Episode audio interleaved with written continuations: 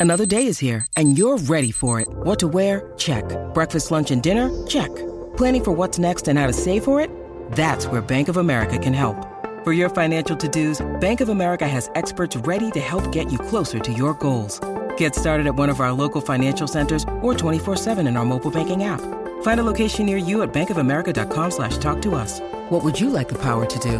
Mobile banking requires downloading the app and is only available for select devices. Message and data rates may apply. Bank of America and a member FDIC.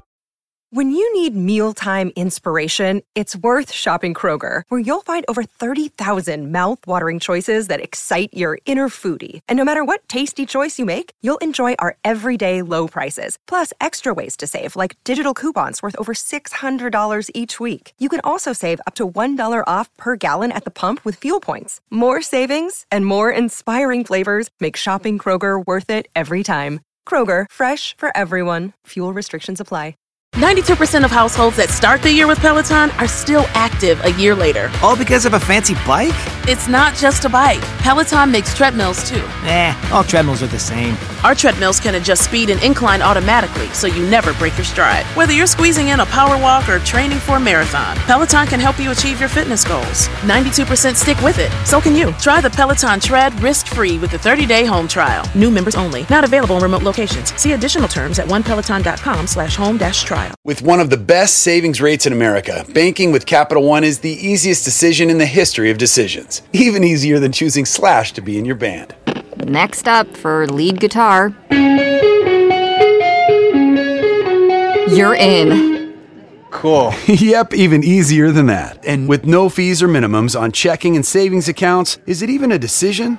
That's banking reimagined. What's in your wallet? Terms apply. See CapitalOne.com slash bank for details. Capital One and a member FDIC.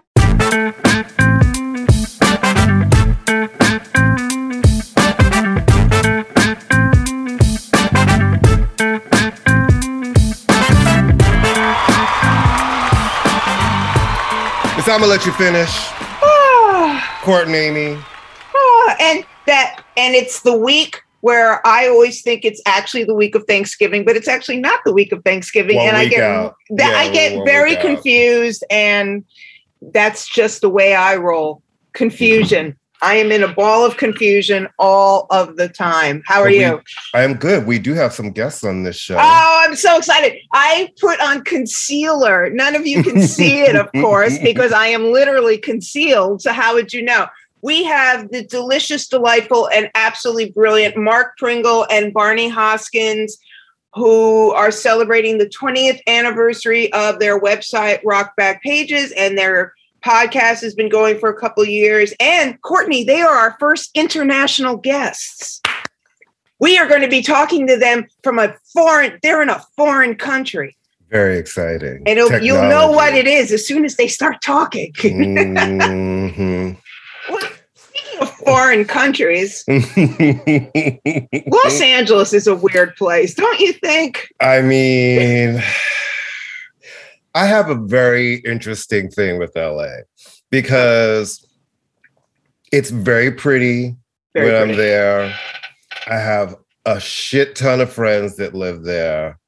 You know, I used to have to fly back and forth there. Sometimes it'd be multiple times a month. But I was always a place I knew I never wanted to live. It's a weird place to me.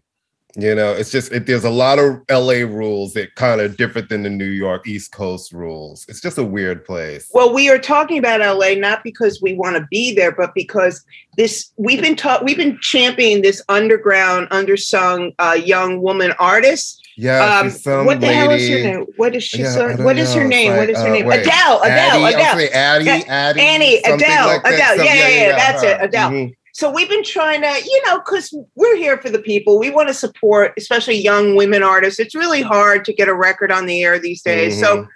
Adele did a little intimate show, you know, Mhm. uh, the other night on CBS. Now, I it, and it was filmed uh, in Los Angeles, beautiful location. Now, I will tell you that um, I didn't even remember it was on until I was on social media and Mhm. saw somebody post it because, as you know, Courtney, Sunday is 90 Day Fiance and night. you are very much you are- Dedicated. you have, yeah, you have your your moment with that. yeah, it's I have to watch it in real time because I am Mhm. watching it via phone with my best friend. So Mhm. So the little bit I did, so Adele, you know, English people do like LA because the weather in London is shit. So Yeah. when they can go to LA and get sunshine, they're very excited. I watched bits and blabs of it, and all right, she looked amazing. We know Mhm. that she's Mhm. impeccable. She's gorgeous. The setting was amazing. Mhm. The problem was is that she was literally. It looked like the Academy Awards, like the C list of the Academy Awards. So you had Ellen DeGeneres. Okay, fine, whatever. The Kris Jenner and her whatever boyfriend. It was a very. We all know Adele is very rich and famous, right? We, we're not pretending she's not rich and famous. Uh, She's not going to go to Costco and go, Costco shoppers, come down the aisle four. Well, no. Well, what she said was, and she did address this in the beginning, yeah, that those most of those people there she knew were friends because she knew she had to get out there, but she wanted to feel comfortable and she needed to perform. So I get that.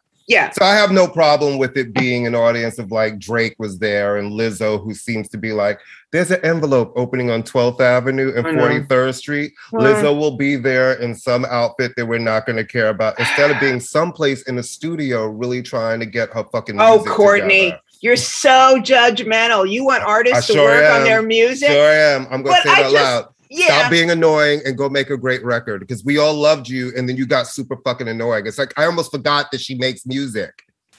Um, well, I like I said, I only heard it was the preview of the record. She, you know, she sounds great, blah, blah, blah. It was a little disconcerting to have the constant cutting to the famous people. You know, her she has been she is dating Rich Paul, who's a really big sports management guy, and I would have liked a little more LeBron, a little less Kris Jenner in terms of the vibe. But the the real issue was that Adele sat down with Oprah, who has managed to con I mean, she's not a bad interviewer, Oprah. I, I should back that up because I'm not saying I don't want like the I same love that you people who hate me. Con.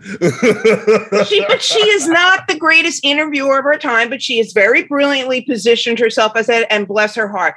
But the interview was like dripping with Los Angeles, um, safe space, my journey, Oh, owning my stuff. I don't Oh want no! to. Did you see? Well, the moment when when they first sit down and she's like, because they're in Oprah's rose garden, and she's like, and and Adele says to it is almost like an English garden. And Oprah, of course, well, you know, my tea house is right over Right, there. I know, yeah. shot, and I'm like, well, Yeah. yes, of course. Yes, there you go. Of course, she has tea a tea house." house. Of course, Courtney, don't you have a tea house? Come on. Yeah, I got to tell you something. I really love Adele in the interview. I didn't really care about that interview. It seemed like very 1987 sort of big celebrity interview. Yeah. Like I like when Adele is a little more Hungover. no, not hungover, but she's more like Maud. You know what I mean? She's more Yeah, of a yeah. broad, and I like when she's giving that moment, as opposed to. I really didn't care about her being divorced. I don't think any of us did. Like she did have one of those public marriages. It's like great. We just want the album. You know Yeah. what I mean? It's like okay, great. That's great. I appreciate that it's you know I mean if you're if you're talking about an album that is very personal and stuff like that I you know But doesn't every artist say this is my most personal work? yet? well Mary J Blige says that every freaking Oh, album no, well, every well, every album with her is you know, I'm just her growth her growth and you know, because I'm I'm Her feeling growth. strong, and you know, I'm I've been stronger. so much, and I'm Yeah, like, my I'm growth. glad you are, but haven't you been Mary J. Blige at this point for like growing how much more can you grow years? you can only grow so much and then you explode yeah no look we all I, I, okay now i'm gonna uh, okay i have to duck when i say this i've suddenly begun to realize that i like the idea of an adele more than i actually like it. i like adele as a human being i think she's Absolutely. great I think she's too. a lot of fun. And look, this was CBS. This is Oprah. This is, you know, the big Barbra Streisand interview type of Mhm. thing. This is very mainstream. Yep. She couldn't get up there smoking a blunt and, you know, like kicking it. Okay. Yeah. I understand Yeah. all that. It was a little of it. much. Mhm. Okay. But her songs are all starting. To, I like her up tempo more. They're starting Well, all yeah. kind of be the same. And well, she's what starting. it is is yes, it's big. Well, you could tell It's this is big. About, now we just know now that this is about to be an album full of emotional, like piano-y, Right, ballady big, tunes. big. It's going to So be big. So it's kind of like if I if I could be one thousand percent honest with you, I was a little bored. Yeah. I just that's just me. I get. I. I, I was you know- I, I'll be 99.9% honest with you. I was a lot more. and like you, I really enjoy Adele. I think she's great. I was invited to a concert. I did not go because for me, as much as I love her voice, I was like, I understand what it is. I've Yeah. seen her sing. I don't feel like I need two hours of that. yeah, there's But not I going to think be a it's show. great. Yeah, it's not going to be a and, show. and it is a show if you like that kind of show. And Yes. I, I, and I have been in the mood for that sort of show. You know what I mean? But I also understand there are people that I love on record that I don't need to see live. And yeah, I just know. no. And I believe she's one of and like I said, I've seen if you've never seen her sing live, you should see her sing live once because she does really, she's one of those people who does sound incredible and can sound like her record, right? And that's what most people want. When you go see somebody, you need them to sound sound sound like your like like the records. I does. But like you, I feel it. The idea I love. I love it. love I, I I'm a huge fan of her very first album. Yes. To me, 19 is the album. And the second album. And the second album. I enjoyed the second album, but the first one is the one for me. Like I the introduction to that voice, I love those songs. And then, you know, 21 is amazing. That just, you know, did the thing. 25, I thought was the album where Hello is great. You have some I like when we were young, but that's the at that point she could have been singing the nursery book and everybody would just be like, Yeah. I love this. well, if the record comes out this Friday, I'm Yeah. sure it's going to be a little blip on the radar. You know, Yeah, no you one's going to hear. Yeah, I don't know if it. I don't know. Hope I hope when it I sells hope I hope it debuts good. Yeah, I, I mean, I hope when it goes gold, they acknowledge our help and give us a little plaque. You know, Right. When All it right, goes well- gold in the first half hour of being right? Exactly. When it goes release. gold before they can finish saying. Uh, you know what yeah. I'm saying? Exactly. All right. Well, speaking of another woman who really. all right. So Taylor Swift, she's been re-recording all her albums because uh, Scooter Braun took them from her, and and, and that's all fine. Now, a, a true admission: the only song I, I never heard read. Um, I like the song that everybody who doesn't like Taylor Swift likes. Um, the "I Knew You Were Trouble" song because everybody likes I that did- song. yeah. Yeah, Mhm. everybody likes that song if they don't like Taylor Swift. Um, I just think at this and I understand she's re-recording. I think at this point when you are 32, 33 years old and you're up there singing a 10 minute mini series about Jake Gyllenhaal of all people breaking up with you when you were 20 and you went out for what, 3 months?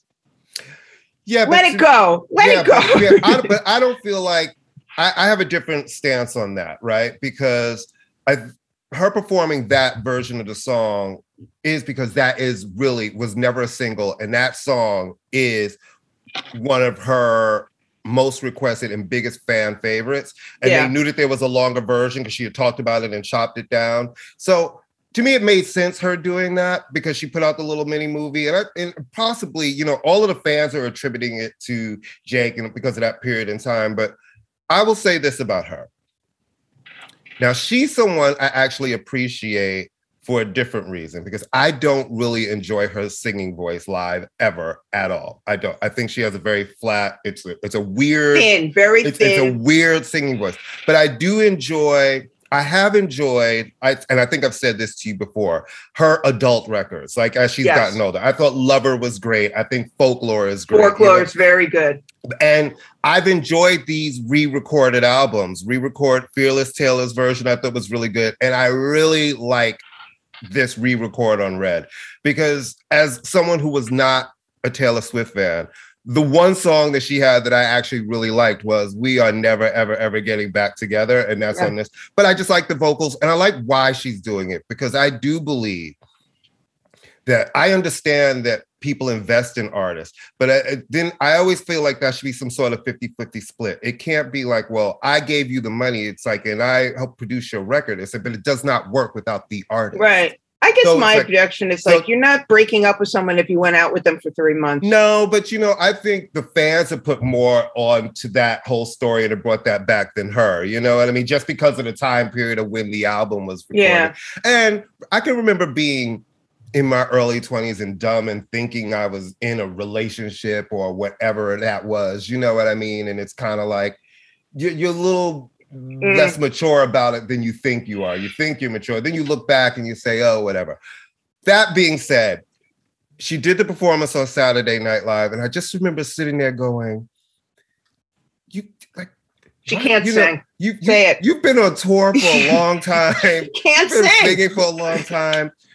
What is it with these vocals that just seem like She can't sing. that? It's just a weird thing. It's She's weird. a great, very good songwriter. She is not Excellent a strong singer. songwriter. She's No. not a strong singer, and that's it. And but uh, you know, it- it- But I like her fight, and I like her. I like anybody who's trying to fight for other artists because you know Ashanti is now doing that. She is re-recording her first album because, well, here's the thing: those songs get played a lot. And No, I, I'm not laughing because of that. I'm just- Gotti owns all of those Right. masters, and he's mad at her, and he's making public statements saying, "Yeah, I own those masters," and she's trying to basically fuck me out of my money. And it's like, okay. well, clearly she feels like she's being fucked out of her money because she's it's been 20 something years. And it's like the fact that she has no ownership in her masters.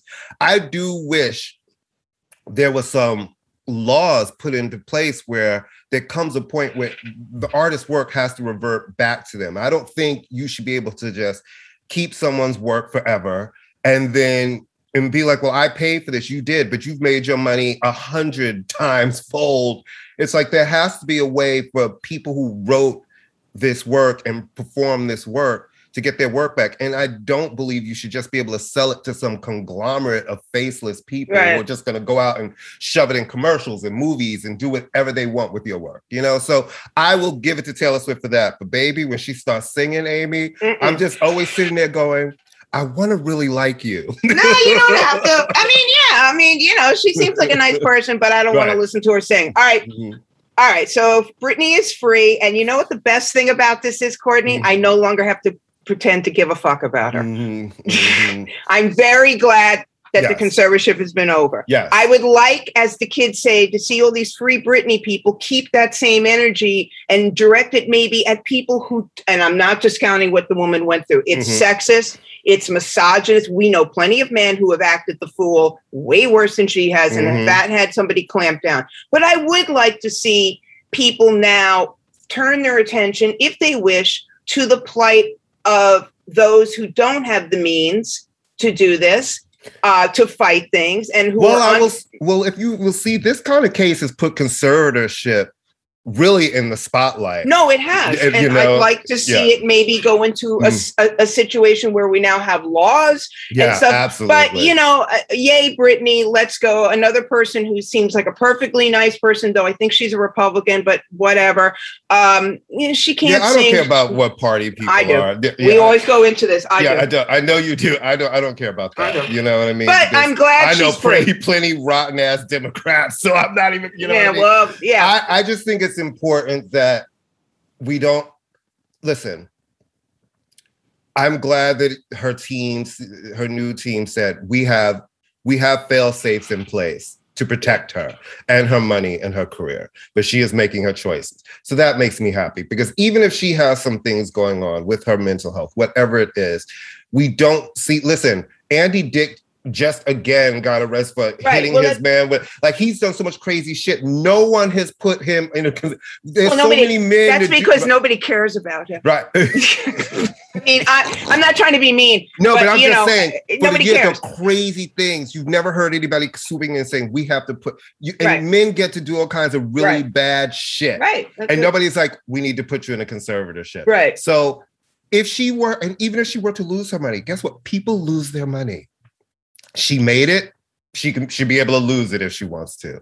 Hopefully that won't happen. But it's like I've had a friend of mine say she's been so crazy lately, and I had to say, well, could you imagine for 13 years somebody controlling every move of your life? You don't have the keys to your car, you can't do anything, you can't just go have a drink, you can't hang out with your friends, you you can't do anything, and you're paying all of the people millions of dollars. I think I'd go crazy too. Well, so congrats, Britney. congrats, Take some Britney. time, go And- chill out, enjoy your freedom, and yeah, bozzy, and, bozzy, you know, stay out of the studio. All right, brief. Uh, let's do the Go brief. back in the studio because I want to Stay out of the studio. No, I want to Britney. Uh, brief. Uh, it- Mm. as for word that the lawsuits are coming in, one more person has Can died, just, and can nine. I ju- that shit gets worse every day, man.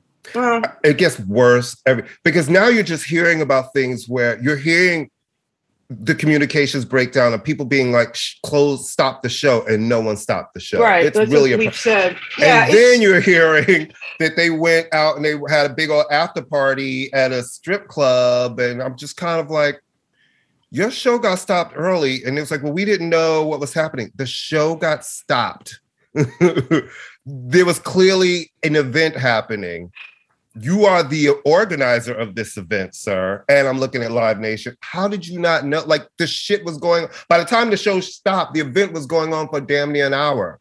So I'm very confused. There's a lot of people in trouble.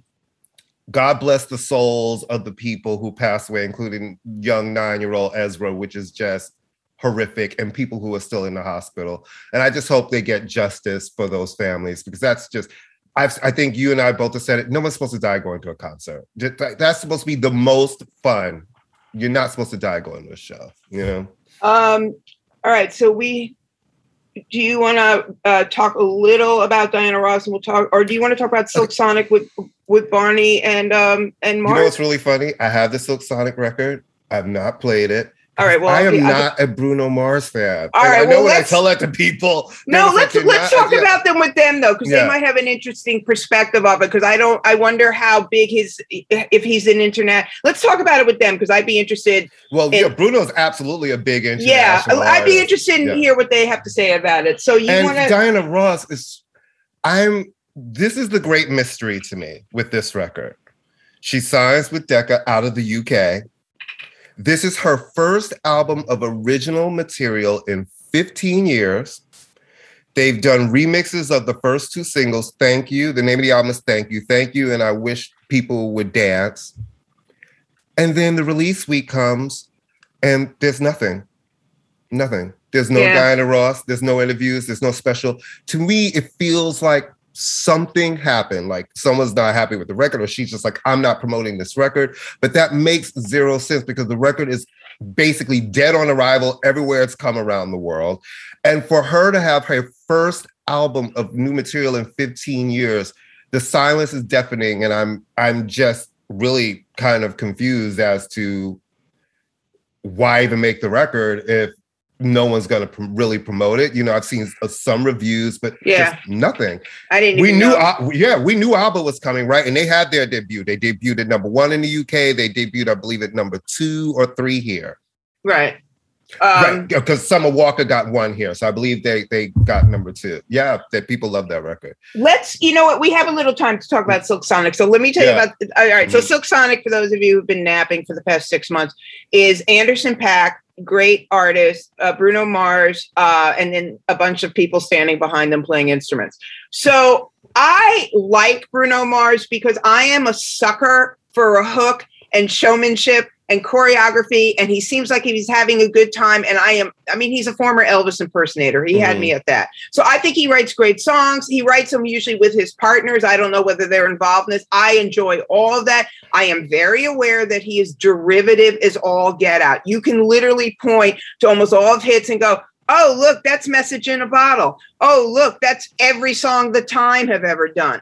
Um so the, I listened to the record at home and then I was at someone's house and they were playing it and I was like, all right, this is kind of cool. But I keep wondering, is this, and there are modern touches. I mean, Bootsy's on it, Thundercat's on it, there's some really good songs. But I keep going, is this an homage record or is this an actual record? I mean, it is lots of artists. Look, Raphael Saadiq does that. Uh, People go to certain times. It's very much the 70s, the stylistics, all that. I, and there are little touches of their humor, but I, I'm still cons- I'm still confused. Is this a record so that old people can go, oh yeah, they're making real music again, which Right. is like put a gun to my head with that, or is I, I it's a lot of fun. It just feels like a project. You know what I mean? Mm-hmm. It feels like a project. So it is a lot of fun. The songs are good. They're obviously having a blast. The videos are very kind of tongue in cheek in a way, in a Mhm. way. But I, I, I, I- don't know whether I'm supposed to take it. Does that sound weird? Whether I'm supposed to take No. it seriously? No, here's Do you know what I mean? I I couldn't even click. And like, you listen, I, the first song that they put out was fine. I just, you know, I, I get the homage and everything Right. and what they're trying to do. I, Yeah, it's fine. I just don't. gi- I just don't give a shit. All right. And you would think that I would like a Bruno Mars. He's insanely talented. It's not like he and, can't. and so's not sing. Anderson. And They so's both Anderson. are. But I, to me, it's like watching paint dry on Oh. a dirty spatula. I'll give him a little more than that. Yeah, All right. Um, Barney and Mark are now joining us from a land far, far away. It's like a land that's far away, except it's far and away. Far and away. It's far and away. And we unfortunately can no longer introduce them as being from Europe because they went and screwed that whole thing up with Brexit, didn't they? But not Mark and Barney. They would never vote for Brexit. But we were going to say we have European guests, but they're they're from a country that doesn't want to be Europe anymore. Blah blah blah. Hello, God save the queen. I Listen, hear you laughing. And I want to say, Put don't your fuck pick. with- No, I am don't fuck with Queen. Elizabeth because Queen Elizabeth is going through it, and I need her to be all right because, like, she's had a shit year. I know. Mark Pringle, I want to see your charming face. Get your turn your thing. Ah! Mark, you got a haircut. Hi. Um, as you know, I attempted to make uh, it's nine in the morning here and I have a cold, but Courtney always looks good. But I attempted, hi I, guys. I have lighting though. Like I have Yeah, a whole he has lighting, lighting. rig system because I I'm have like, no listen. lighting. and in any moment, I'm going to have a cat jumping into the frame. I'm yeah, just warning. I've already got that. Oh, Rudy, get over here. Hi, Mark. Hi, Barney. Hi, Amy. Hi. How are you? Hey, Brittany, this is Mark and Barney, my two. Fa- I talk about Oh, you yeah, guys yeah. like all the time. you're my like you're like my Zayn and Harry Styles. You're my favorite boy band. No pressure then. No, No pressure. pressure. Absolutely no. You're my favorite boy band, except that I know you didn't allegedly hit the mother of your girlfriend. so, having watched Yolanda on Real Housewives of Beverly Hills, I might have hit her too. But that's or put out like three shitty albums, but that's a whole other story. But that that's a whole wanna nother story. because Barney- why would Barney- I attack? Barney, do you know what do you know what they're talking about, Barney? Don't worry, All right. nobody ever knows what we're talking about. All right. That's the joy of this. I know. show. I, I told you. You're going to have to do two things. You're going to have to, we'll get into it. You're going to have to explain why you ate Oasis, and you're going to have to explain to Courtney why Sugababes aren't big in the United States. And that's, Okay, we're- well- and then we're done with you. Well, one, I hate. That's all you require of us. Yeah. That's Yeah, it. that's all we want. You know, I hate Oasis. I hate Oasis too, though. Yeah. I do not understand the Oasis thing. I didn't understand it when they were All right, out, well, when everybody listen- was acting like they were the biggest thing on the planet. I was like, it's fine. All right. No, it's, it's, it's the other way around. Amy's got to explain to us Mhm. why she has time for that loathsome, loathsome All right, combination. let's get let's let's dissect me And in a which one, second. and which one is the shitty one? There's one. Both them's of them a are real- shitty. Who like, cares? A real shitty one in there. Liam, Okay. Liam's the Yeah. shitty one. Okay. I okay. Okay. And then we, first off, why don't you promote talk about Rock's Back Pages? So I love Rock's Back Pages, and I did not know it was your 20th anniversary. That's kind of amazing. So can you explain to our viewers who are playing the at-home version uh, what what Rock's Back Pages is all about? Yeah, it must be surprising because we look so young, don't we, Amy? Do. How Barney, can it possibly Barney, do you know that you and I are 10 days apart? Our birthdays are 10 In what days sense? In what? You're born. No, no, no. Yeah, yours is in metric and mine's in regular. You were born May 5th. Yes. that is correct. I'm May 15th. Wow, Same year. that's that's We are- fantastic. That's the Taurian bonding thing, man. I, I've, I've always Feel felt the it. energy? You We're both Taurian- very Taurian grounded. bonding, is We're very another way of saying- earthy. Taurian bonding is that another way of saying bullshit? Yeah, Mhm. Mark. Pretty Sorry. much. Sorry, look, sorry, do warn us about use of language on your podcast. No, no, no. Just don't speak English. Oh, no. We don't. Please. This this curse. Hey, this is a this is a We're not cursing. ready for prime time. No, we, we curse a lot. I'm trying to control it because We're I trying know to you, curse less. we're trying to curse less. We're trying to curse less. All right, so shill away, my friend. Shill away about rock back pages. Uh, well, you're on it, Amy. Uh, for a start, in case you didn't know. I know. I get I get a letter every year letting me know that at once the earnings get up to 110 pounds, I can then get 30 cent, 35 dollars sent to me through a bank in London, and I just go screw it. It's not worth it. yeah, that's well, you're, you're, you're really selling it there. But the fact that you even attempt to pay writers isn't we astounding. do attempt to pay writers, yeah, which is almost as good as actually paying them. No, writers mm-hmm. have been paid by Rock's Back Pages. I have gotten. I, I'm going on the record. Is Yeah. it, that's correct, isn't it, Mark? It is, but I'm not going to say it's much. all right. We I mean, appreciate it's you know. Anyway, we're not here to talk about money, are we? We're talk, No, no, we're no, no, no. We're to talk about Oh, okay. So, money. what do you want us to say about Rock's Back Pages, other than you know what? You should listen to the Lenny Kaye episode that we Mm. just did, and he does a much better sales job um, than we ever could. I mean, he's so lovely about RBP, and he has been on it since almost the word go, like almost twenty years. Um, so we How'd you did a come up with great- the concept? Okay courtney the concept was was this that um, i had just come back from uh, four years in america as mojo's us correspondent.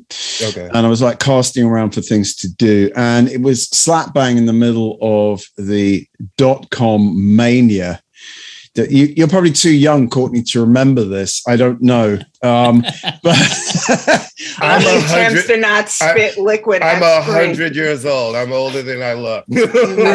psychologically you may be Um, you Barney, I'm a little 50. hurt that you did not say you're probably too young, but that's okay. But I was just, I was addressing Courtney. at that moment. I'll get on to you and how young you look Thank in you a minute. much. All right. Wait your turn. Yeah.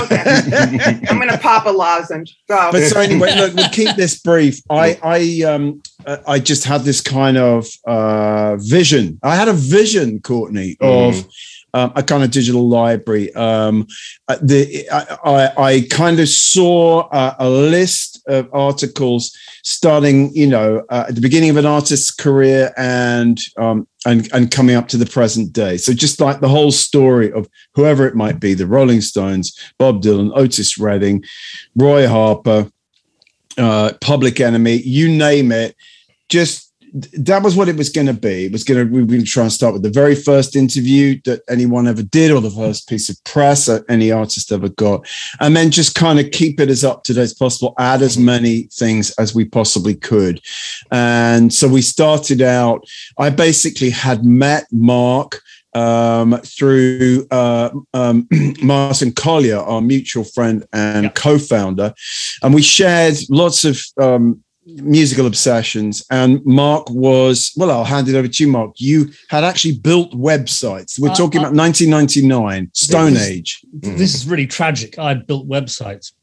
I even got into a thing called Pseuds Corner and Private Eye in 1995 for building a 1996 for building a website celebrating my daughter's birth. I was that sort of you know. Um, anyway, yeah, you know, um, I, I've been building websites mostly for photographers and designers.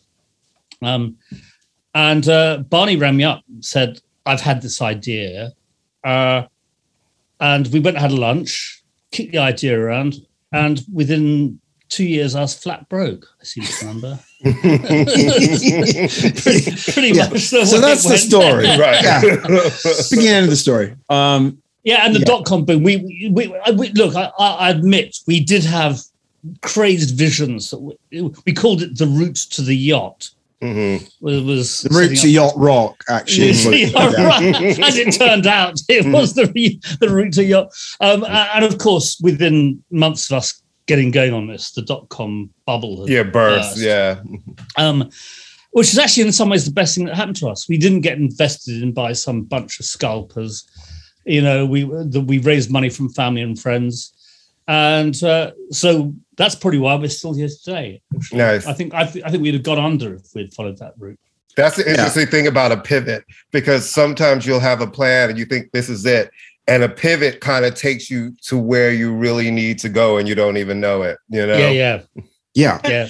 you you accumulate so i know that you and i need to talk to you guys because during the first initial lockdown you know when we thought this was going to be three weeks um i started cleaning what a concept. And I went through my files and I went, oh shit. I talked to a lot of people back in the day. I need to send these to Barney and Mark. So we'll talk later because I found like a veritable treasure trove Oh, great. of meaningless interviews um, with important people. Um, you Well, I bet they're not really- meaningless. I bet they're no, not well, I mean, they're, listen, you need that Mark Morrison interview. We do. Probably. Absolutely. I think do. I have one. I think I have one. I think I have one. Okay. Um, but Send it re- over. Yeah, what's really cool is that you guys, what you're basically doing is setting up a library. I mean, you're setting up all these articles because, uh, for obvious reasons, pre internet, unless you were an obsessive and you saved everything, where were you going to find these articles? So that's what's a really cool thing about it is that you can literally go back. If you're a music nerd or if you're somebody who kind of wants to know the roots of this stuff, you can go back to the 70s and read Ellen Willis and read Lester Bangs and read sort of the the people who put this in motion if you're a writer. Um, or if you're a fan. So that's super cool Yeah, about I, it. I, I think for, for me, the great discovery is the stuff before the serious rock writers. Right. Um, you know, as part of the, you know, we, we we deal with writers who we have direct agreements with, or with their their executors, their successors. Um, so it's not like just pulling stuff willy nilly down from everywhere. Um, uh, uh, and we got people like Penny Valentine, who wrote for Disc and Music Echo back in the 60s, who went on to write for Sounds. And via her and via other people, we got a whole bunch of writers who wrote for the English pop press in the 60s, who are all forgotten about, mostly women, actually. Yeah, that's Uh, cool. and it's been this it's been this fantastic discovery. She died a week or so ago. Maureen Cleave, we got on board very late. She was the person who did the interview with John Lennon where he said the Beatles were more popular than Jesus. Yeah, uh, uh, uh, and I've just got access to a whole shed load of the stuff, including like interviews with Sister Rosetta Tharpe from Oh, 1964. wow. Isn't From that cool? 1964. Wow. Mm. I don't think I've ever read an interview Me with neither. Me No, No, I don't great. think I've It- it- ever read an interview Me with her. So neither. that's that's pretty amazing. That should be cool. Well, that'll be coming real soon, won't it, Mark? That'll be next week, I think it's going. yeah, Yeah. yeah, really yeah. Cool. Um, So Yeah. that's really what we're all about. I mean, Yeah. just to me, that's it. it. When you talk about being able to read and access and read an interview with Sister Rosetta, you know, then it's sort of like, yeah, okay, I get it. I don't really need to kind of explain anymore what it's Right. about. Exactly. I mean, I know the, the other thing is it's about contemporary journalism. I mean, sure, we we run more recent retrospective pieces about the history of this band or that band, Mhm. but really, what's interesting is stuff written at the time about the bands when they were going there, and then we got Virus's son, um, a guy called Philip Elwood, who wrote for the San Francisco Examiner from about I 19 him. from about 1962, 63, right up to the time he died, which is I think about 2000. Um, and it's gold dust because he's going to the Fillmore and seeing the dead playing with Miles Davis. Yeah, like the first shows by everyone. You know, the first You know, shows by everyone at the it- Fillmore. Yeah. and, and that's so exciting. I find that so exciting. You know, well, what, what makes it really exciting to me is back, especially we're talking 50s, 60s, 70s, into the early 80s, too. It wasn't like it is now and later where everybody has a publicist and a story crafted. Journalists were really with the bands. They were going on the road with the bands. They were at these shows and just having these conversations. And I think you get a better sense of someone as opposed to the you know the later half where now you know there's a publicist that what can you can talk about what you can't talk about here's your scope and this.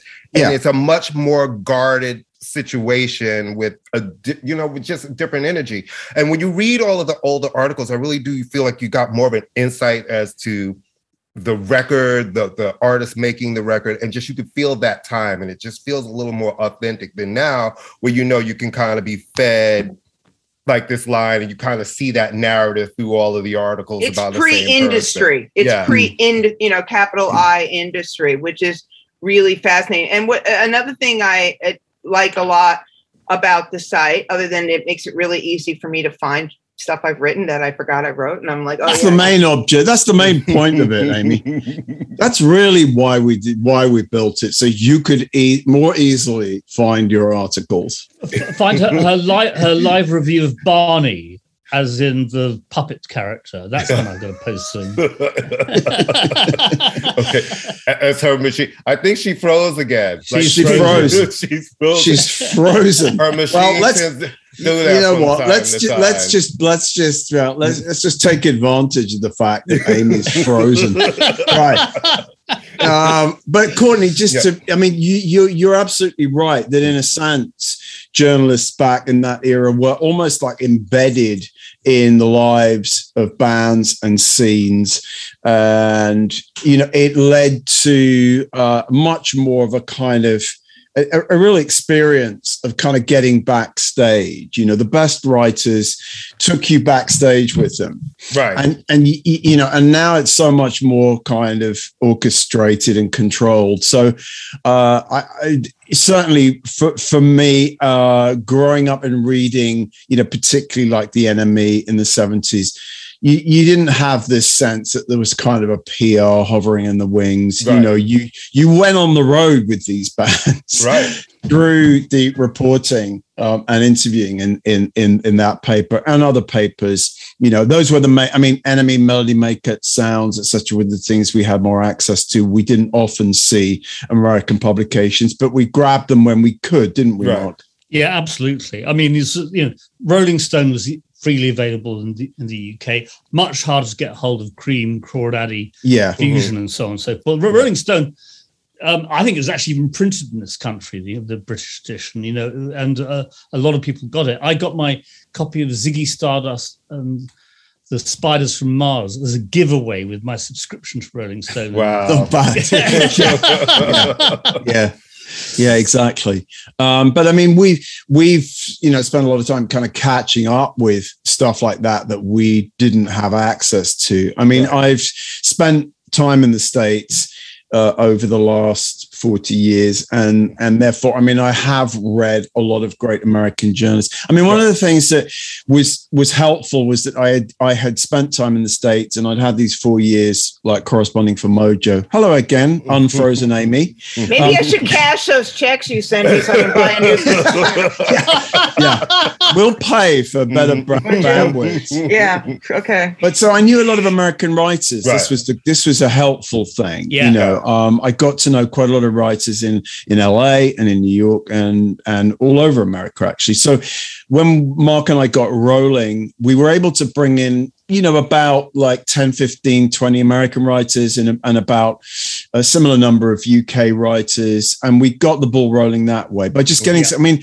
as i mentioned lenny kaye earlier just the fact that we were able to say we had lenny kaye on board Right. and charles shaar murray um, and penny valentine and so forth um, it just meant that that other writers who might not have taken this that seriously like what is this some little kind of hobby that you're you're starting were kind of like yeah i want to be in that club you know Yeah, absolutely. It gives it a legitimacy to people, right? Yeah. When they see see names that they're absolutely familiar with. They're like, well, I know that person and I know that what they do. And if they're there, Yeah. I want to be there. I think I told you guys this. I mean, I was, and it just explains so much about my completely fucked up romantic life.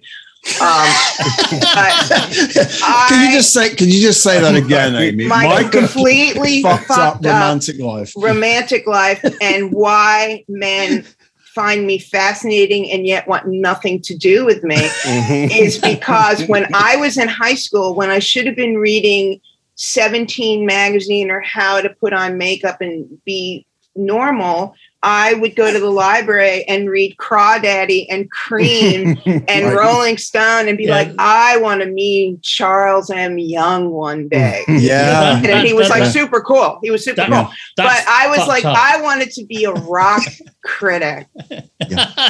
as well as a rock goddess Yes, yes, Yes. yes, yes, yes. But which is I obviously a- how we think of you Oh, thank you. Well, but I just, it was like, that was like, I wanted to, I thought it was like so cool because I was like, I like music. I like to write. You know, I know I can write about music because you don't really need to know how to write. Have you had any Yeah. writers say no to you guys? uh, Oh, yeah. yeah. robert christgau is one Oh, Um, really? okay. Yeah, I mean, Yeah, only because he's sort of got his whole you know Yeah. everything online anyway. I think you know. Mhm. Um, I mean, so, I mean, so, you know, so, so, some of the big boys, partly because a lot of the big boys wrote for Rolling Stone, and Rolling Stone took their copyrights, even if they were Oh. freelancers. Oh So, wow! so, so Go I mean, Jan.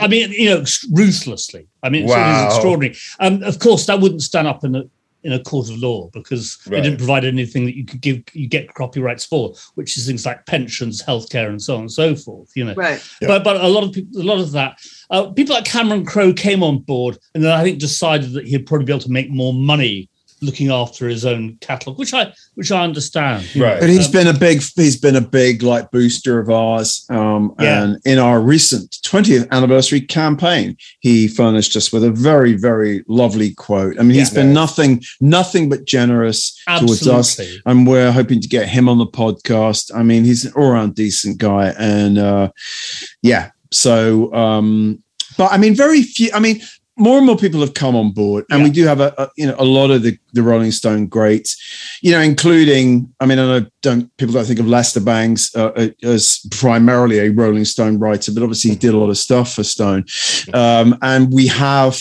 You know, we have some Lester Bangs on, on RBP uh, as a result of uh, John Morthland and Billy Altman kind of giving us the okay. Billy is the nicest guy. And you know, Sure. Billy is like a scorekeeper for the Mets. That's what he does. In his Oh, really? Right. Yes. That's fantastic. No, no, that's no. very He- that's like his side gig. He's a Okay. scorekeeper for the Mets. oh, The Mets are fantastic. baseball, Mark. I, I, I, I know that. They Amy. suck. They Yeah. suck. It's but they are called baseball. baseball. They suck.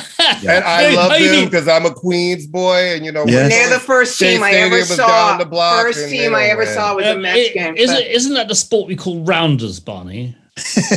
Rounders. Whatever. Why you got to ruin everything for us? Okay. Yeah, I Why you got to ruin everything for us? It's the Oh, World. Series, and we're the only country that participates. Just remember that we are the You are the world. world. You are the world. the world. Well, which is ironic, given the fact that other nations play baseball. I mean, Yeah, you know, whatever. uh, okay, whatever. you know, Japan Well, plays that's- baseball. yeah.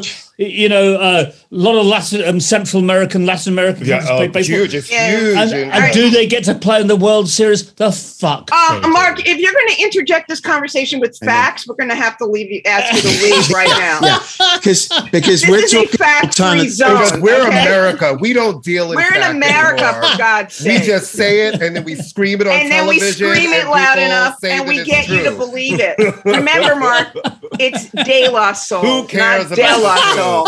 Mm. For Christ's sake. Ooh, All right, it's getting I want- I just want to say, okay, you know, if you listen to us, you know, Courtney and I are obsessed with Pet Shop Boys, and he, that Neil Tennant interview you did was Oh. okay. Wait a minute, we're gonna have a moment. Okay, um, that Neil Tennant interview you did. I mean, I've listened to a lot of your stuff, but that one just, oh, because he is kind of dreamy. I mean, he was lovely. He was Yeah. an absolute joy. I mean, we all basically fell completely in love with him. We were, we we had him like we had you in our terrible little office In the closet. We- Like the literally in the Yeah, we were in the closet with Neil, definitely. we were, no, Neil was going into the closet. and We were coming out of the closet. um, and he was just a delight. He was just a delight. You know, um, he was funny. He was self-effacing. He was so not up his own arse. It was unbelievable. Just Yeah. brilliant. Uh, Yeah. possibly Yeah, my mean- favorite. Possibly aside from, of course, Amy, you being a guest, I'd say that Neil is quite possibly my favorite guest we've had. Well, you love the one that he's a writer, right? He has that Yeah. background and and writing for pop in music. And then to me, I say this all the time about them. They are to me the top dance act in the world and have been for decades. Oh, They have always been on the cutting edge of dance. They've always written really smart dance. They Mhm. have worked with every fierce producer along the way. And they are still making, to me, really important, great, great music. I just love them. I love them. I love the the, best- artistry. They're just two of the best live shows. They're just, they're just, and I, Yeah, no, I, I have seen Fantastic. everybody live. And He's never not seen them. Pet Shop I've seen Boys. them four times. They're I put- amazing. the other thing so- about the other thing about Neil is he's such good. I love his writing for smash Yes. hits, primarily. Yes, yeah. Um, and it's sort of writing you don't get in America. I mean, it's Mm. a very, very English style of thing where basically you can be as you can make as many jokes about the band you're interviewing as you like. You can be as sarcastic, sarcastic, piss taking as you like, and and and he's an absolute exemplar of that. You know, some of his stuff, Smash Hits, is the funniest writing you'll ever read about anything. And, and you know, what's what I find really amusing is a lot of American acts. When I came over to England first time around, they'd get a lot of praise. And then they'd come Mm. over the second time and get torn to pieces by the English press. And I love reading interviews in the American music press where they're moaning about the English music press. They go, Mhm. "Oh, geez, those guys." Patti Smith, for example, Mhm. you know, got savaged. Radio Ethiopia got absolutely savaged. And we got an interview with dear Lenny. Um, Sandy Robertson was walking down the King's Road in Chelsea interviewing him. And Lenny has spent the whole interview moaning about how the English rock press had turned on Patti. Well, The eh, English but you guys made you you. guys made the, the American press stars. turns too. It's so funny. It's like everybody gets really sensitive about that. Like every artist that I've ever worked with, I'm like, my advice is always, I'm like, don't read any of it. I'm like, don't read. No, really. I Yeah, yeah, I'm like, don't read the good or don't read the bad because yeah. that's gonna get in your head. I was like, and it's only one person's opinion. I was like, so if you don't, because if you want to believe all the good, it's hard to not believe all the bad. Sure. So sometimes I'm like, do your interview, be great, but don't read it yourself. Yeah. Don't read the good, don't read the bad, don't go on Twitter. Yeah. And then you Well, know, yeah, even okay. pre Twitter, but I mean, you know, you you know, you've made it as a music critic, especially like in the hip hop world, where you have like, oh, I don't know, sticky fingers, like not sticky fingers. Who's the idiot, the real idiot in that group? Fredo. Step to you on the street and call you all sorts of names. I felt like I had accomplished my goal in front of my child. I thought that that was that was Nice really. on. Classy. I was like, that's good. Real parenting classy. yeah, it was real classy. I was like, and you are, um, and but you guys made the Strokes famous, and you will never live that down. Not That's you true. guys, your country that's elevated that. Yeah, but they had a moment. They did have a moment. yeah, but it's a moment. It's UK made Blondie famous. They were they've Yeah. always been way more famous there well, than well, here. well, the UK made Jimi Hendrix famous, you know, and it doesn't get better than that. okay. I guess. Um, And now, I, Sparks. I, yes, that is true. The band that I grew up thinking they were British. When I found out they were two Jewish guys from LA, it was like myth, myth shattered. Myth shattered. All right. I just need to um, talk about the Sugababes for a minute because And and yeah, well, why do you think some Why do bands don't translate? they worked. They came here. They worked with Dallas Austin. Had number one hits over there with him. Why do you think that did not transfer here? Because they did try to work records here, and they've had like Round Round, I believe, was either number one or number two on the Billboard Dance Chart, and they've had like one or two others that made the dance chart. But I think like Push the Button maybe got a, a Billboard Hot 100 position at like number 99 or something. Why do you think that did not transfer over? I, I'm too old to answer that question. Barney, what do you think? I'm almost too old to answer. that Oh one. my God! Make I mean, look, something I mean, up I- for Christ's all right. sake. Yeah, I'm going to make something up. That's exactly what I'm going to do. It's going to be a series of alternative facts. Thank you. and um, uh, I, you know, I think the short, like, made up answer is that I think, uh, and it's not just you know like R and B acts, but in America there is um, a kind of there's an ingrained belief that we can't do certain kinds of music. Um, I know there've been a lot of big acts in America, but uh, big British acts that have translated there. But I, I, I sort of have felt over the years that when it comes to R and B, to soul, to to funk, and so forth, you know, we're not taking. We, it's like we we just don't really have it in our DNA to do it convincingly hmm. even if we think we've done it quite well sometimes. I mean, if you think about like Brit Funk and hmm. those groups, I mean, we were quite fond of them, and some of them made a couple of decent records. But hmm. the truth is, they were not as good as their American equivalent. I don't think Mark might disagree, but No, I just I- I- don't. I wouldn't. and I think the Sugar made, Babes made some really good records, but mm. were they? I mean, are they as good as Destiny's Child records? Mm. Probably not. At the end of the day, I don't know. And I also think, I mean, your point is is really, I mean, we do tend to be very proprietary towards stuff, and our black music is coming out of a, a, a a- fundamentally a church kind of Yes. tradition that you don't have there. It's American blacks as opposed to West Indian. We don't have that West Indian uh, influence at all. But on the other hand, the UK soul thing among a very small Select but group. very Yeah. influential group of people was huge here. Yeah, I mean, yeah, it- you know, in in a, in in certain pockets of certain neighborhoods, it was everywhere. So But you they know, are pockets, aren't they? They're I- pockets. I mean, I- I'd say if Terence Trent D'Arby hadn't lost his marbles, I think he would have probably become a major star in America. I think he would have done it. he's American. Well, he's American. Yeah. Like, well, okay, yeah, well, that, that, that, that is a very, very good. Which a lot of people did not realize. Though. Well, he Remember that made came sure he didn't lot of people realize it. That he was But- from the UK. But I- Yeah. I, I, but Barney's point's broadly true. I, I, th- I, I, th- I think that's right. It's Um, really interesting to me that that somebody like Lewis Taylor, who I'm fairly obsessed with, and I you know guys turned me on yeah. to him. Yeah, You, I mean, this is a white Jewish guy Mm-hmm. from North London um, who, you know, I I know. You know, I have met quite a few Americans uh, who really revere uh, him, and he's been written about in you know the R&B press over there. You know, you guys seem to get him almost in a way that we don't get him, or a lot of people here is don't it get about him. radio? Is it as much that actually to to break kind of R and B acts, you've got to break black radio, and black radio in America is very conservative. It's Yeah. ve- it's very and it's it's a tough place with a small playlist that's playing a lot of the Yeah. same records because black R&B radio unfortunately here in America is not even really playing a lot of black artists here who make primarily R&B music yeah. and you know a lot of them feel very tuned out at radio and where streaming is really good the difference is if you get on the radio you see the difference in your streaming numbers right because you know i always tell my friends here in new york i'm like yeah we always say we don't listen to the radio much i'm like but we're not in our cars the way other people are like some people here are in our cars but in Mhm. all my other places everybody gets in their car to drive to work to drive to school so they are still turning on the radio Yeah, and it yeah. may be Sirius XM, like a lot of cars that come with satellite radio, but it is still radio. Then you Yeah. go into work and you might be listening to your Spotify, you're going to listen to those songs. So it really is a driver. And black radio in the US, honestly, I feel has failed black artists in this country. For sure.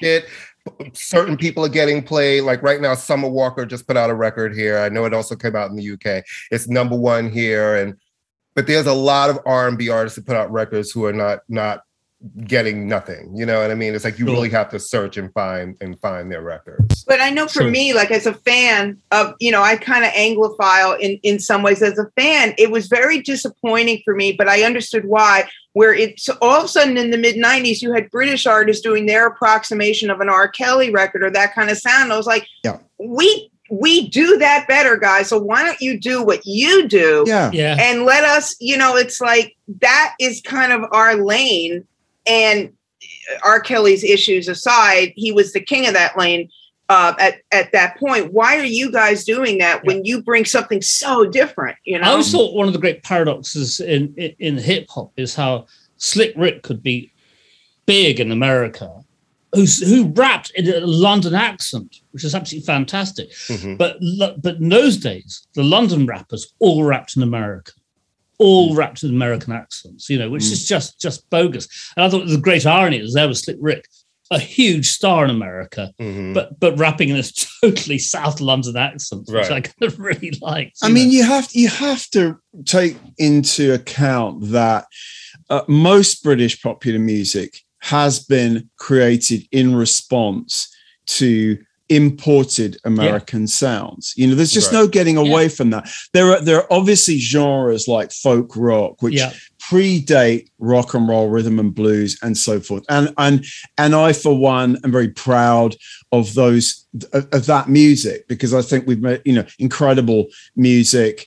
Bands like Fairport Convention, you know, and, and acts like John Martyn. That that is that is very very British music. You know, Anne Briggs, etc. That that tradition. Well, it is, yes, it's, it's, it's, it's, a, it's a mixture. It's absolutely a mixture. It is a John- mixture. You know, John Martyn took from both sides of the Atlantic. Yeah, of sort you course, of course and he Fairport, did. Fairport's did, but it was identifiably a sort of English product. Yeah. So there, so doubt. there is that, and there, so there is music that's identifiably British, but pretty much everything from Lonnie Donegan onwards, or going back to the Chris Barber band. I mean, it's all been in response to American music. Yeah. You know, particularly African American music. So we're always kind of imitating that music. Yeah. Well, would you agree? I mean, there is an imitation, and sometimes you guys show it way more respect than we did. I mean, it, it's the oldest story in the world that a lot of white kids got turned on to a Native American blues artist because the Stones were doing it. But there's also Sure. sometimes a little bit of fetish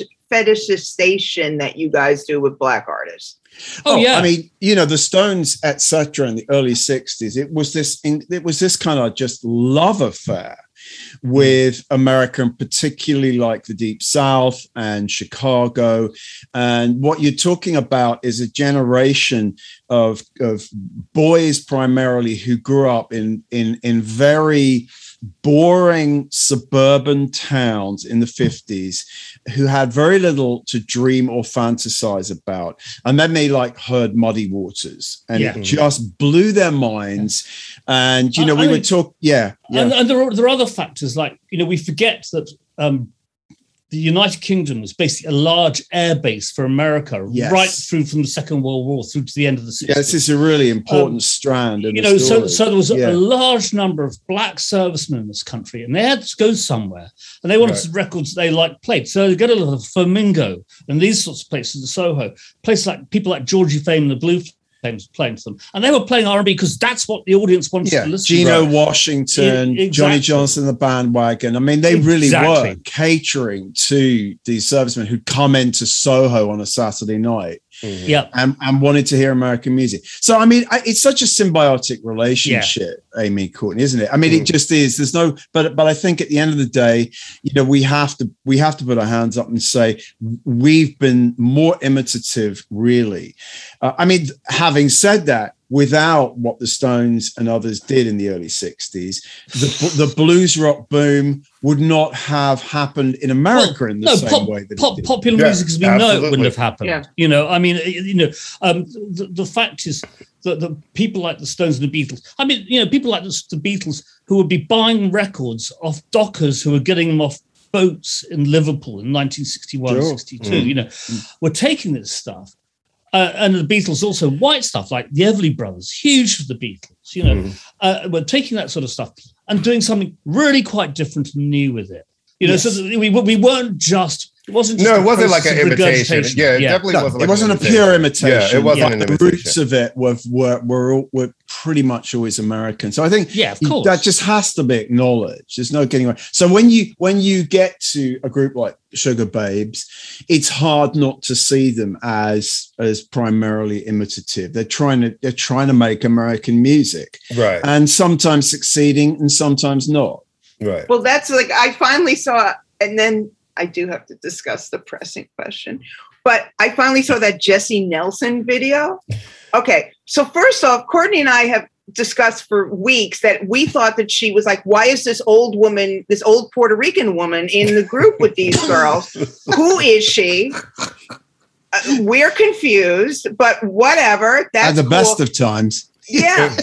and then I watched the video and I was like, okay, first off, having Puffy in your video is like dated by 20 I'm like, years. I was, I was like, is this 1998? Yeah, like, where I'm did- sorry, like, where did- on? What Like- happened? Did You fell asleep. something? You fell your asleep. audience Gordon. doesn't even Like- know who this old man is. like, why, is your dad is in the this- Why is this happening? This song Yeah. is dumb. This whole yeah, thing the is song dumb. is dumb. You're literally like wearing it's like, oh my God, do you did someone not say to you, even if you're a black artist, you shouldn't be wearing that shit? And with your lowriders and your homies, I'm like, bitch, you're British. You have no homies. You have no lowriders. You don't right. Come on. Actually, Mark and I do have lowriders. Yes. Oh, do I can't believe you didn't notice them when you Oh, well, to our. That's because we didn't drive when we went out to lunch. We walked across the street. Oh, Can I- next time. Next time, Amy. Can All I right, say, I always find it interesting though the ones who get to drip through in different points in time, like a Mica Paris, right? Ugh. Mica Yeah. Paris. Now,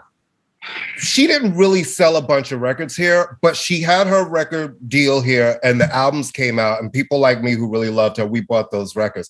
So there were the ones who got to come through, and even though you could hear like influence of maybe American soul, I think she's she's got it. She has Yeah. that voice. It's just she could really sing, and it just her Church. she could perform, and it's there's something about her, right? But like you said, various degree, varying degrees of success. The first album for her was the most successful. Then you had contribution, all the other records, and they didn't really chart, but they How put them out here. How familiar are you with things like grime? I, More so, more and more so. Well, More and more so. I- Because that is that is That's very British. Yeah. That is British. It is absolutely very- yeah. incomprehensible because of Top Boy. Because I watched Top Boy, and Oh, I know from, but I remember like So Solid Crew. Yeah. and Yeah. all those the whole- you know. the- I mean, this, this is proper urban English British music. Yeah. Uh, Yes, it's absolutely steeped in hip hop, but it's Yeah. also steeped in all kinds of stu- other stuff, like sort of dancehall, reggae, and so on and so forth. It's all merged together. Yeah. Um, it's also guys on their laptops who don't know one end of a musical instrument from another. Uh, this would send our dear friend Nelson George into fury because he particularly pointed out how much he disliked that. I love it. I mean, I, minute. I, I, I Nelson think got- doesn't like grime. he doesn't like people music made by non-musicians on computers. Oh, I'm sorry. I That's think, I like think, an entire genre of music. well, well, Well, I don't. uh, we, we may be being slightly unfair here. I yeah, don't know. Yeah. but but but um, the, the the thing about grime is is that it sounds like London. Yeah. You know, I listen to that. That sounds like the city I live in. You know, Right. in a way that hip hop never does. But it Right. still would not have happened without American hip hop. no, I agree. I agree. you know. I agree. So, so But- I mean, I, I don't think it really changes the point, but it does something new with it, just like the Stones did something new with American rhythm and blues. You know, so I it, it's a re- it's it's a it's a conversation that goes back and forth across the Atlantic Ocean. And dance Right. music, you know, dance music. You've got house Yeah. coming out of Chicago, Yeah. and techno coming out of Detroit. Uh, uh, uh, and those have had a massive influence on British music in all kinds of Yeah. ways, where they don't sound American at all now. You know, it, Right. it, it would- would- you know, it's been so sort of sculpted and worked on, and knocked around, and it, it sounds like a completely different beast. And the problem, with Sugababes, they don't sound like a different beast. They sound like an impersonation of the real thing. Right. What? All right. I'm just curious. All right. In one, in give me one sentence why you hate Oasis so much. First two albums. First two albums. That's all I'm going to give you. First two albums. That's it. Um, okay, so Why Well- did, did somebody hurt you, Bronny? Did someone hurt you? what what did Oasis they hurt you? Did they hurt? No, no, they they they haven't hurt me yet. Um, they may hurt me, you know, after whatever the hell I say, you know, and I don't, you know, I, I suppose, you know, in one, you know, probably long sentence. be careful what you ask for. Uh, my feeling about Oasis is there was really not. I mean, I've always said they just microwaved old Beatles riffs. Basically, they just they just warmed over some borrowed Beatles riffs and and presented it as something original and it just was entirely unoriginal it was also like half-assed and dumbed down and um willfully kind of stupid like I, I, is my feeling it just it just it Other than that, any- Barney. I was, I was about to say he doesn't really have an opinion on and this. also, Yeah, and really, also, Barney. also t- entirely unsexy, entirely devoid of Oh my. God, girls! Now, you- listen, I might- he's you an might asshole, but Liam was cute. Okay, He's an listen, asshole. cute. A- Yeah, Amy, Amy, but the Amy. who music married, who is married the, which one married the all Liam, he They married all all married them. everyone. Okay, Everyone. Ma- okay. Amy Everyone. married. Amy married Lynn. Lynn Amy, uh, Amy, No, he's an asshole. He's a fucking asshole. He's the type of guy that lend that you lend money to, and he never comes back. He's a fucking dick. Oh, but I will say that Noel They Gallagher on talk shows is hilarious. Oasis's audience was almost entirely male. Uh, Mhm. Two weeks apart in 1995, or uh, I saw Blur and Oasis. Blur, the Wembley Arena, Oasis Earl's Court. Blur's audience was very mixed. A lot of women in that crowd. Oasis, it was like the Nuremberg Rally on Special Brew. It was oh entirely God.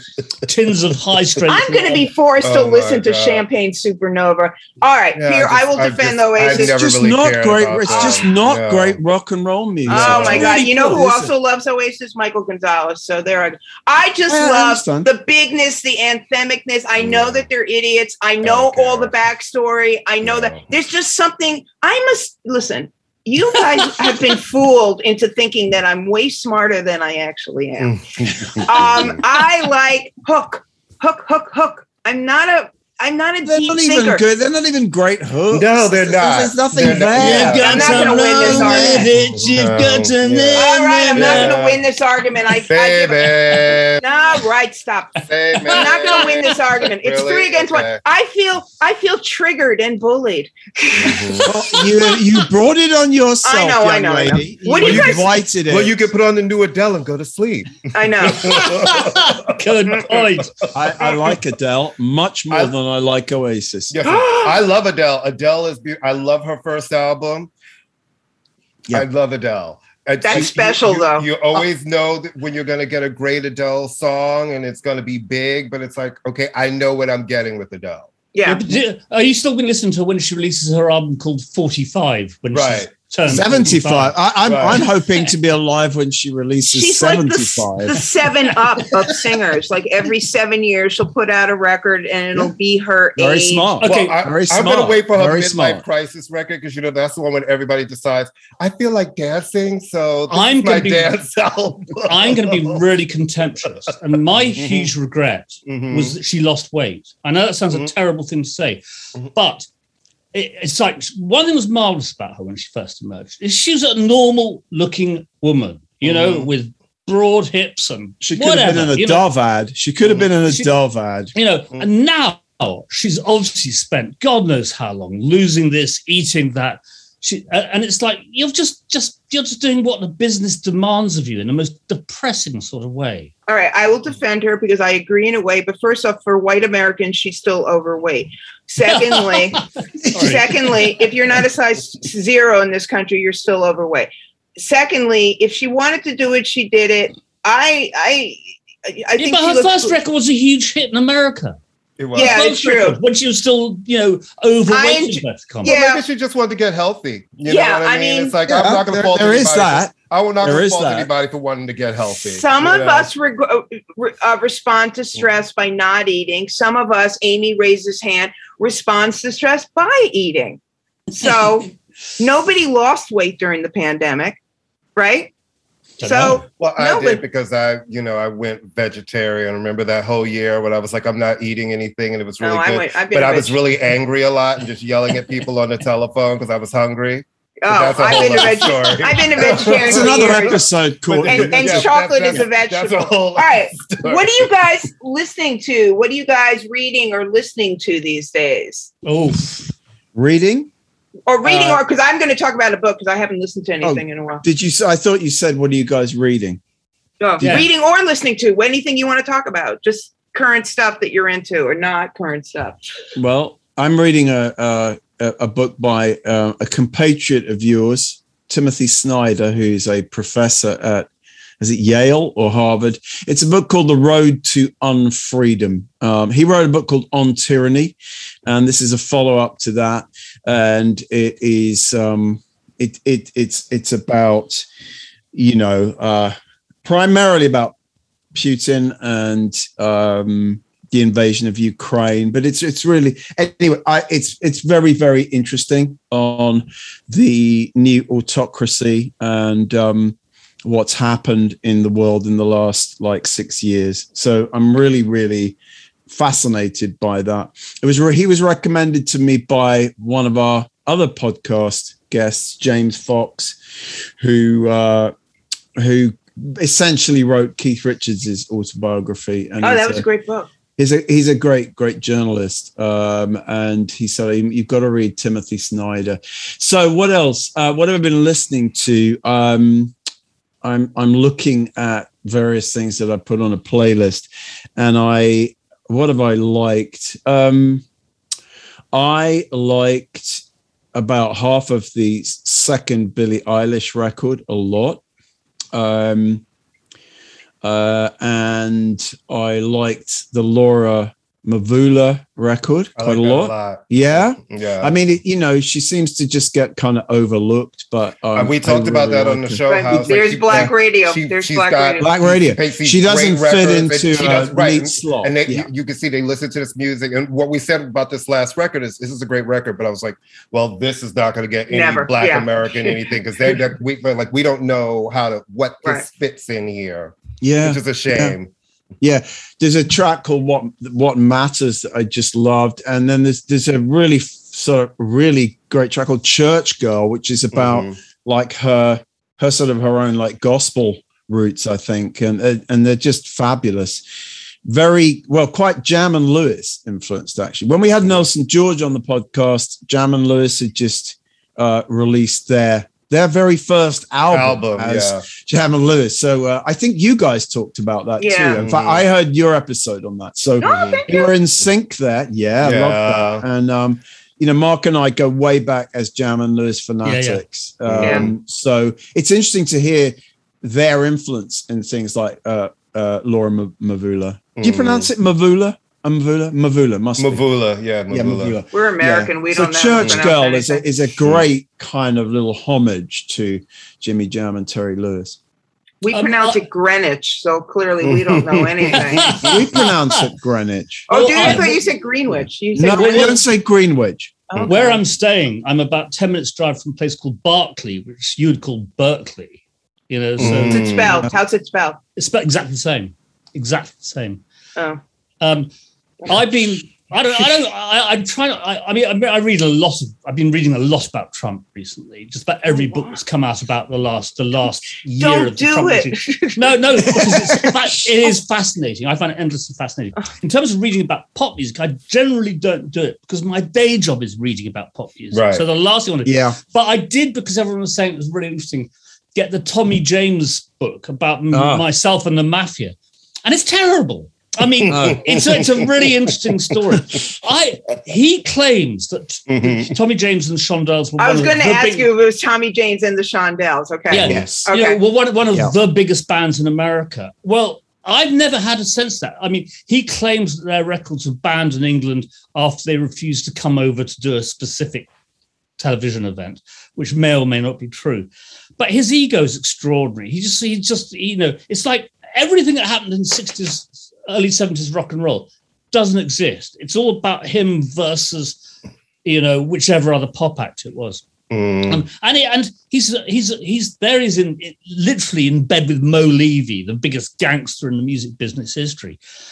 And Not actually in bed, I think. We- no, we- Metaphorically. that's an image. Metaphorically. yeah, Metaphorically. and, and it's extraordinary. he knew everything that was going on, and yet he never left him. He basically Roulette Records were Tommy James and the Shondells for about five years. You know, uh, there's no sort of self awareness in this book whatsoever, uh, and it's, it's a dismal read. It's ghosted by someone, God knows who. I'm. Uh, so, so, uh, in you- terms of in terms of music, I mean, Yeah.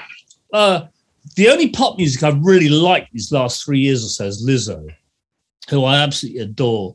Um, I don't really listen to Listen to the anymore. first half of our show when this comes out. Oh, okay. okay. Um, uh, I'm, I'm I forward to- loved her when she was putting out her independent singles. I really dug the first album. I need her to get focused and go in there and st- she's become so fucking annoying. It's like that I forget that she makes music. It's like you need to go someplace, yeah. concentrate, and make a great album. Well, Put on maybe some pants and make an album. Well, maybe because it's not shoved down our throats so much. It, it all just sounds great to me at the moment. I mean, mm-hmm. but I, I like what I do is I go to s- kind of little church halls in southeast England and watch people playing free improvised music. That's what turns me on these days. I just listen to improvised, not free jazz. It's improvised music. That's and that's what I play now as well. An old ex R and B player. I don't play R and B anymore. I'm a, I'm a, I'm a free improvised musician. Been I is SH Fernando one of your writers? No, No. You need to get him as a writer. So we need you to bring many of your Okay, I'll do that. I'll do friends that. to I'll do that. RBP. No, I'll do that. But all right, so I actually have probably met him a million times and I don't remember because that's just the way he, he he writes skiz. That's his his kind of pen name. But um he has written a book, the Wu Tang uh, Saga from the Streets of Shaolin, and I asked him to send it to me because I was really interested. Uh, ben Merlis, your pal Ben Merlis, and our pal Mackie Gonzalez have pull quotes on it. All right, I like the Wu Tang Clan because all white people are legally obligated to like the Wu Tang Clan, but I am not obsessive about uh, the Wu Tang Clan. I like the Wu Tang Clan. Do you? Yeah, there we're, we're legally obligated. Dipset and the Wu Tang Clan. We have to like them. Um, this book is. I'm not going to lie. I the first 150, 200 pages are, are, are set. It's a long book, 150 pages. are pretty much dedicated to the backstory. It is a fascinating look at New York in the 70s, 80s about the Yeah, five yeah. percenters, about the uh, you know the the whole that whole movement is which is a very New York movement which went directly into hip hop. He the research on this. I mean, did you know that Ruth Brown is Rakim's aunt? No, Me that's neither. brilliant. That's yeah. fantastic. Did you know that Tom Morello's great uncle was Jomo Kenyatta? No. Yeah, I would Are leave. these, I would. are these I- facts or alternative facts? This is- you know, just just be it. clear. Um, so it's a really interesting book, and then it goes into like a track by track of every album, and you can just kind of skip ahead to like the method stuff and the RZA stuff, and you know every single soul album. But it's a fat. It really is a fascinating book, and it's fascinating in the sense of the research. And he has a nice little smackdown of a writer, which I'll tell you off camera, which is just really a little a little tidbit for me. So it's a really good book, and I That, mean, that's, it's- that sounds great. That sounds yeah, no, it's really the- interesting. It's Well, we're legally we're legally obligated to read it, aren't we? Yeah, you know, Yeah, yeah, yeah, yeah. Do you know that Ma- Max Roach is Fab Five Freddy's uncle? I Yes, think- that I think that's that right. that I yeah that I did know. But this is just it, it was just he just did a he's a he's one of the first writers to write about them and and um it, there's just great stuff in there. There's just great, great. But the five percenter stuff because there's never been like a really seriously in depth look at their influence, especially on hip hop, and and that they were the dominant force between uh, behind so many rappers in the 80s Right, and 90s sure, you know sure, like and sure. it's something that was kind of overlooked and then music wise i don't know i've been listening to a lot of uh, uh charlotte gainsbourg. I have no idea why but i just like her you know. But i haven't been listening to you know courtney turns me on we i listened to the silk sonic record it's good we you Yeah. love this- that first, love that lead track. Yeah. I'm not a Bruno Mars fan, so I really just don't care. I Yeah. have the album. I have not played it. I just don't care. Right now, I'm. I really don't. I'm You do, you I do, care. Courtney, you I- do disdain Yeah, so yeah. beautifully. No, he is I the- he is- is it care, disdain? but yeah. he is the duke of disdain yeah yeah the Duke of It's all- disdain. yes It's all too much. I just Yeah. don't care. But I am caring about this Hard Feelings record, which is so Oh. good. It's What's uh, that? It's a Joe Goddard of Hot Chip and Amy Douglas, who is a New York City based singer songwriter vocalist. She Oh. Amy wrote Róisín's Something More from Róisín Machine.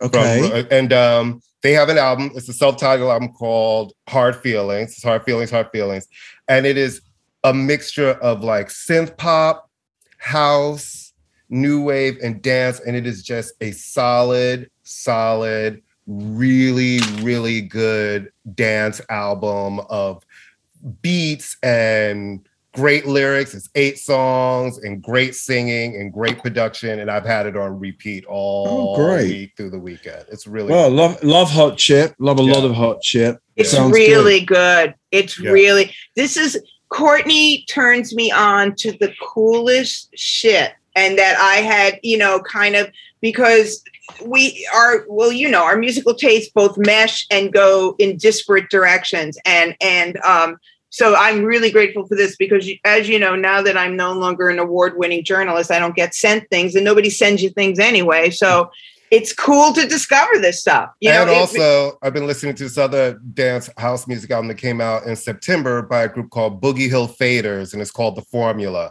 And that's another good album. So I've just been grooving with those records. And really, I've been listening to, uh, for some reason, I've been going through my Neneh Cherry catalog and Oh, playing a lot of Neneh Cherry. Mm. A You never go Neneh wrong with that. You Yeah. never I mean, go wrong. very much the first album. I mean, Mhm. I don't think anything she did after that was Mm, I will fight for Oh, homebrew. no, no, no. I'll fight. I will fight I will, for homebrew. I will Fight, fight, for, I will fight, fight, fight. for man. To me, And the Man, third I will fight for those two albums. Great. Now, if you talk about the catchiness, the singles bursting through with the image, the first album is absolutely iconic. Homebrew, I think, is a great record, and I thought that Man really Man's a to me great is record. it's written beautifully, it's sang beautifully. I love, love, love, love, and I like I like the blank space. I like the the last record she put out, and you know, listen, some of them to, to varying degrees of success, but I always think that her work Yeah. is solid. So sometimes I just get in the mood and start digging through her stuff, and then I just she's, go down she- a K she's also she's a really interesting woman. I mean, Mm. and I love the way that she's lived through her life up to the sort of current point with a Mhm. great deal of dignity and so on and so forth. Yeah, I saw yeah, a yeah. D, uh, Vivien Goldman put on this thing in this place in East London about five years ago about the punky reggae party. It was about how punk and reggae, and it's Vivien on the stage, sort of like you know doing her stuff. Vivien doing Vivien. Vivien, Vivien doing Vivian. Yeah. which was marvelous. Which The was rock, prof- the pop professor. Yeah. Mm-hmm. But but but, but she's- Na- Nana was the DJ that night. Her and a woman mm-hmm. called Andy Oliver, a pair of them were DJing. Oh, Andy, yeah, just- yeah. yeah, mm-hmm. playing just great sort of funk and R and B and all that sort of stuff. And she just beamed. She's behind the turntables and just with biggest smile on her face. So you know, just someone who just loves stuff like that. much. Yeah. So just you know, just adore. So I've an enormous amount of time for her. But you know, yeah, good. Amy, Amy, Yeah. Amy, got, I got to ask you. 'cause you Barney, sent- Barney, Barney. you sent an email yesterday. You sent me an email? And I'm going to quote this email to you. Remind me to tell you about the first time I met the delightful Ben, friend of the show, Merlis. Well, you've already mentioned Ben. Um, hint, he was six. And fun fact, his equally delightful dad, the great Bob Merlis, gave me and my best friend, who was actually a friend of his, tickets to see the Sex Pistols at Winterland, hence setting into motion my downward spiral. Now, marvelous. now we So need tell us to- about that. Tell All us right, Courtney, about may the I? I'll do it very briefly. Mhm. All right. So my best friend, who is my best friend forever, I mean, we might as well be married. And in a, in a, we are each other's one true love. The most romantic evenings we've ever spent in our lives have been with each other. We love each other. I love her more than pretty much anything. Um, she was friends with Merlis. She knew Merlis back in the day. She knew Merlis just from back then. So when he came to San Francisco with the Sex Pistols in 1978, and she and I went to Mabuhay to meet him, and I was underage, so I mean, I guess he got me into Mabuhay, and um, I'd never even been there. And he's like, "Oh, are you going to go to the Sex Pistols show?" And I'm like, "No, of course not. It's been sold out for a minute." And he literally was like, "Bam!" And I was like, "Oh my god, I went to see the Sex." Oh, there's my cat is hiding. I'm very pissed at her. Um, so we saw the Sex Pistols. we went you know, to the party afterwards where Richard Meltzer was bounced off the stage by Bill Graham because he was just being Richard Meltzer. Richard And it was great. And I pretty much went home, went to my boyfriend's house, and was like, get all this Steve Miller shit out of the house. I'm and cut my hair and you know, hilarity. Well, well, Junkie hijinks ensued from there. Well- okay. well, no, well, hijinks. yeah. sorry, carry on. Yeah. No. Okay. Ben. So Candace still remains friend with Merlis, and they used to have this huge party, New Year's Eve party every year, where Swamp Dogg would perform Yes. and make Swamp Dogg food, which was great. It was all like the chosen Jew hipster record company guys. You know what I mean? You know that crew. So we're all down there, and we go to Merlis's house, and uh, he's got this, you know, nice little house, um, tons of tab because he's obsessed with tab. This is before Lucian, before my son was born, and he one of his kids he brings out one of his kids and his kid is going to do the old indian rope trick so he That's does the old indian rope trick which is i don't know it involved a rope and he was like six and that's how i met ben. Oh, and that's fan- according to ben he did that just for me and candace to show off so that's how i know well, well, I mean, you know, we, we we bookend the Sex Pistols story. I saw about their fourth ever show. They played my art school in London in November 1975, uh, and I mean, I remember it. That's, I mean, I saw so many bands around the time, but I've completely forgotten. I have a vivid memory of that show. Viv Albertine was there. She went and formed the Slits. I did fuck all. Um, but but uh, and and Johnny Rotten was on the stage saying, "You're all." Too, there's only about forty people. It's empty. It's half empty. There's virtually no one there. And he's saying, "You're all too old. You're all too old." And I was thinking, God, he's right. I am.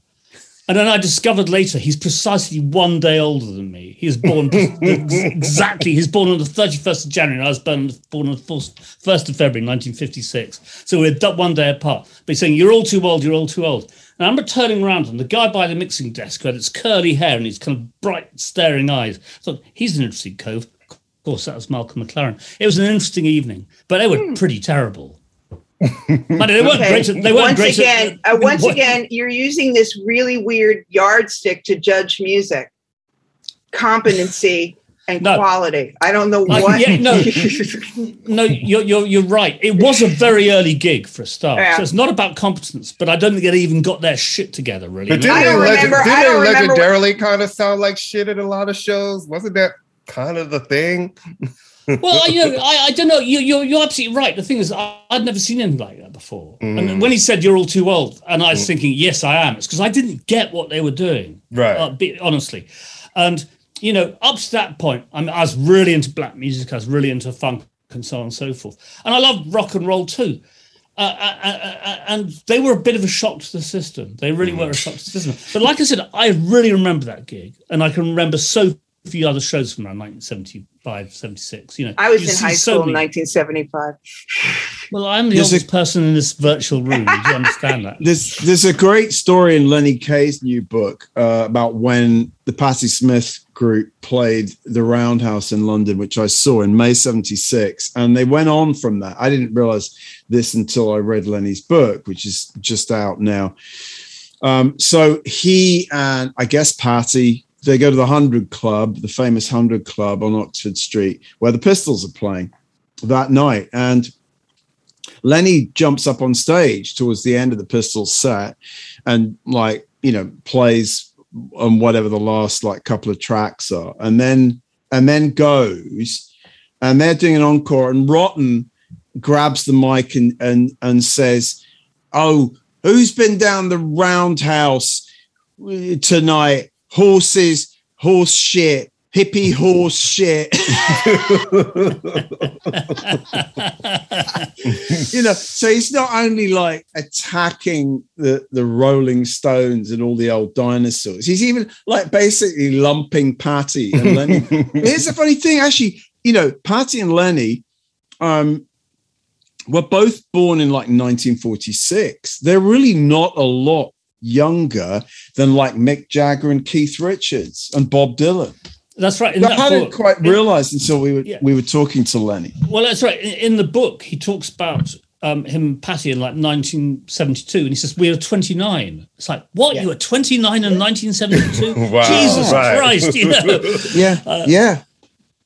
Um, So I, mean, I may anyway- have got that the details wrong, but that that no, it's that is roughly the- right. I think Yeah. it's roughly right. You know, makes sense. Um, so, uh, but anyway, um, uh, p- yeah. So, downward spirals, Sex Pistols, Winterland. Remind me never to Ben email you before we tape anything.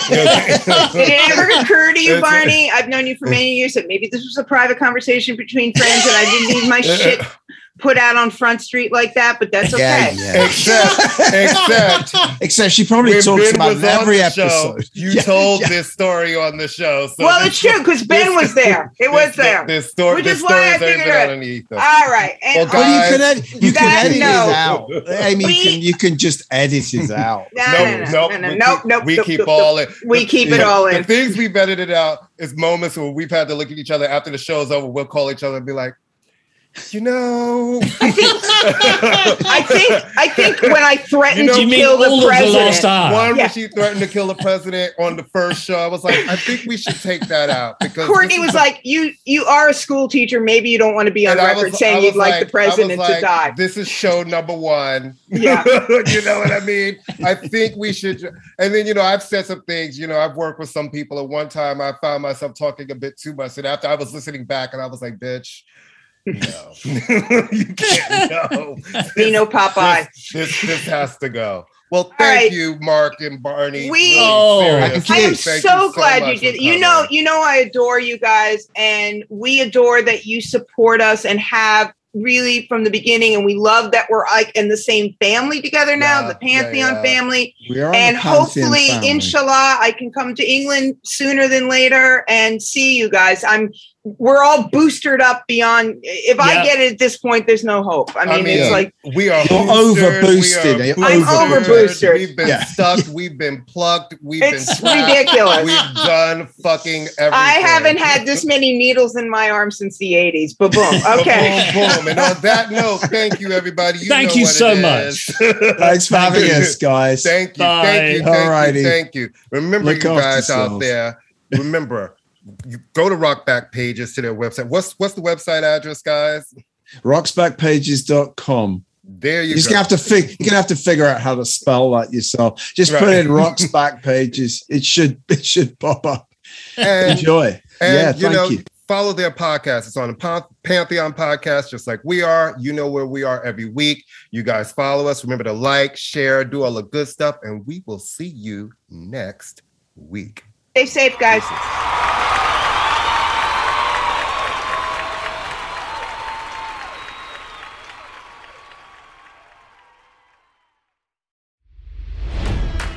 It's NFL draft season, and that means it's time to start thinking about fantasy football.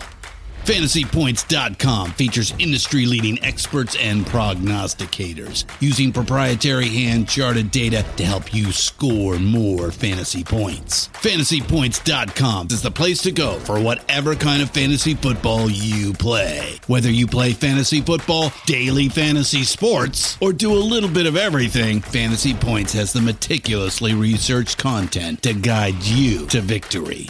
And why wait for the fall? Fantasy Points also covers the new spring football league, the UFL. Join the guru, John Hansen, Scott Barrett, Joe Dolan, and other massive names in the fantasy football universe with an exclusive offer. Use code Pantheon for 15% off any fantasy points package, including the all in package, with access to every article, tool, and data nugget that Fantasy Points has to offer. That's fantasypoints.com and code Pantheon for 15% off at Fantasy Points. Fantasypoints.com, code Pantheon. Score more fantasy points.